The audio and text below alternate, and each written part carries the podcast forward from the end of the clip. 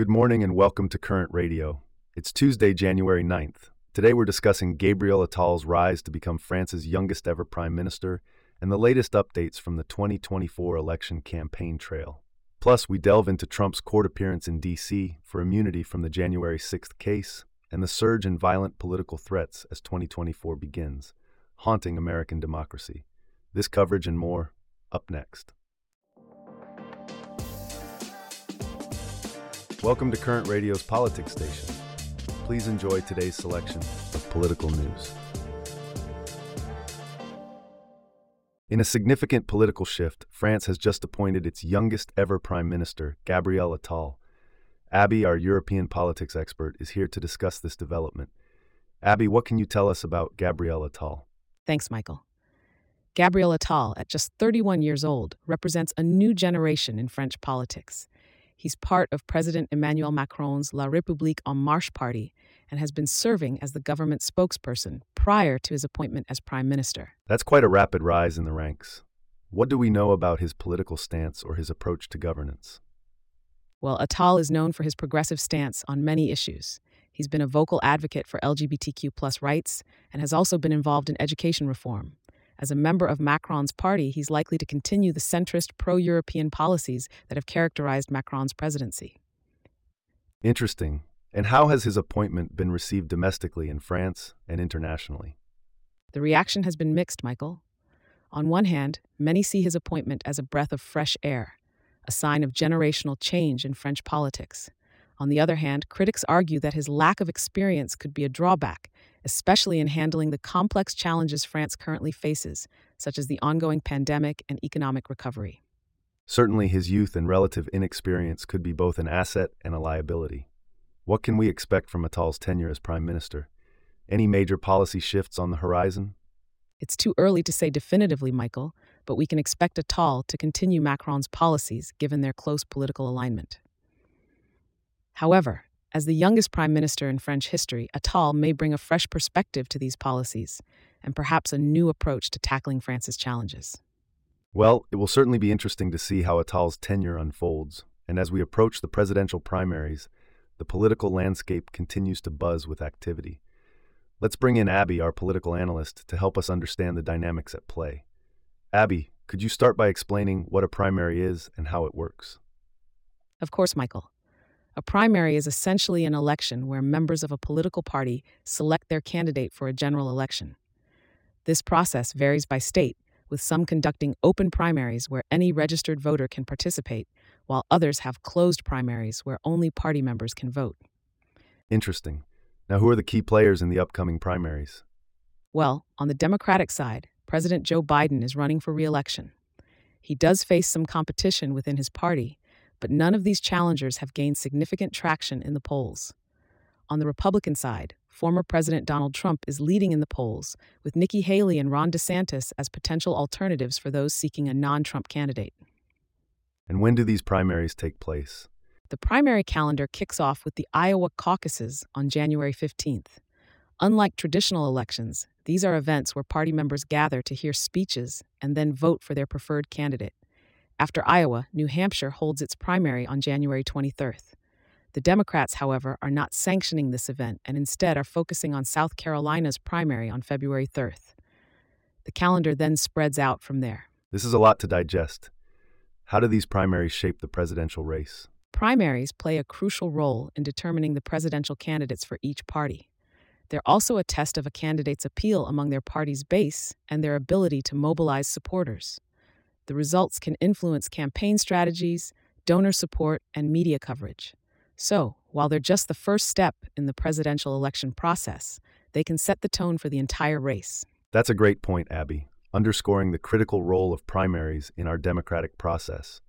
In a significant development, former President Donald Trump's lawyers have begun arguing that he cannot be prosecuted for his attempts to overturn the 2020 election, as these events occurred during his presidency.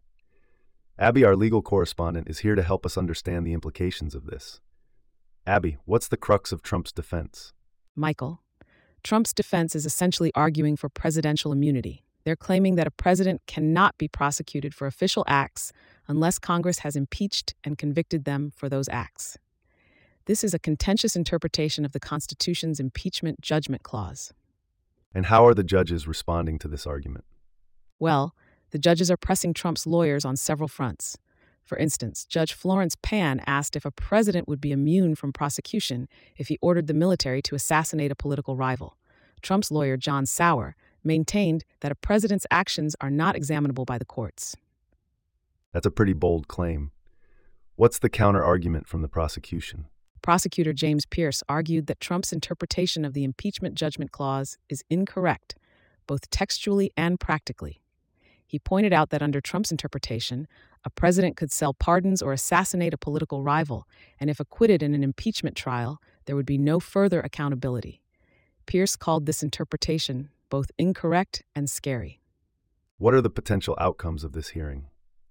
If the judges rule in favor of Trump, it could lead to the dropping of the criminal charges brought by special counsel Jack Smith. However, if they rule against the former president, his lawyers may appeal the issue to the Supreme Court. It's also worth noting that Trump's lawyers are requesting that the case be remanded back to the lower district court for further examination of the indictment. And what's the broader context here? How does this case fit into Trump's post presidency narrative? Trump has consistently claimed that he's been politically persecuted since leaving office. This case, therefore, plays into his narrative of being a victim of a politically motivated witch hunt. He's using the proceedings to bolster his claims ahead of the Iowa Republican caucuses, where he's expected to win. It's a complex situation with far reaching implications. And in a similarly disturbing trend, we're seeing government officials and public servants in the U.S increasingly becoming targets of violent threats and intimidation. This issue, which has escalated since the 2020 election, is casting a shadow over the 2024 campaign. Abby, our correspondent, is here to discuss this matter in more depth. Abby, could you give us an overview of what's happening? Certainly, Michael.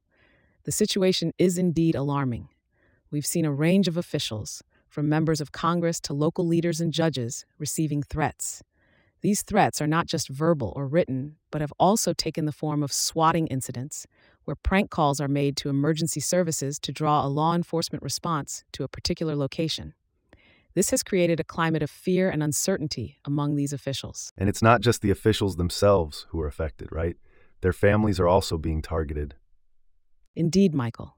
In some cases, threats have been directed not just at the officials themselves, but also their family members this has created a situation where these officials are constantly worried about the safety of their loved ones.